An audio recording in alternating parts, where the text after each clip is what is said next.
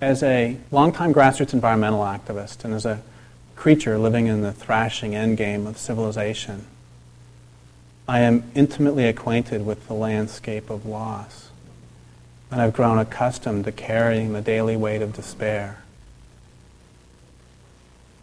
I've walked clear cuts that wrap around mountains and drop into valleys, then climb ridges to fragment watershed after watershed. And I've sat silent near empty streams that two generations ago were lashed into whiteness by uncountable salmon coming home to spawn and die.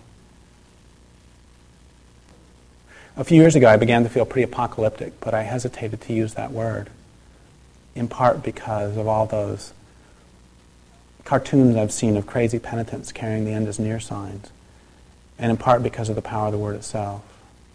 Apocalypse. Didn't want to use it lightly. And then a friend and fellow activist said to me, So, Derek, what will it take for you to finally use that word? Will take the death of the salmon? Death of runs of salmon that were so thick that they would carry away the nets of the fishermen. So thick that People were afraid to put their boats in for fear that they would capsize. So thick that horses were afraid to get into the water because there were so many fish.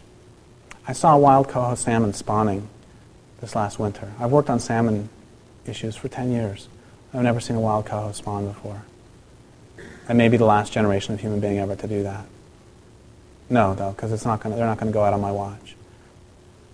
So will it take the death of passenger pigeons in flocks so large they darken the sky for days at a time?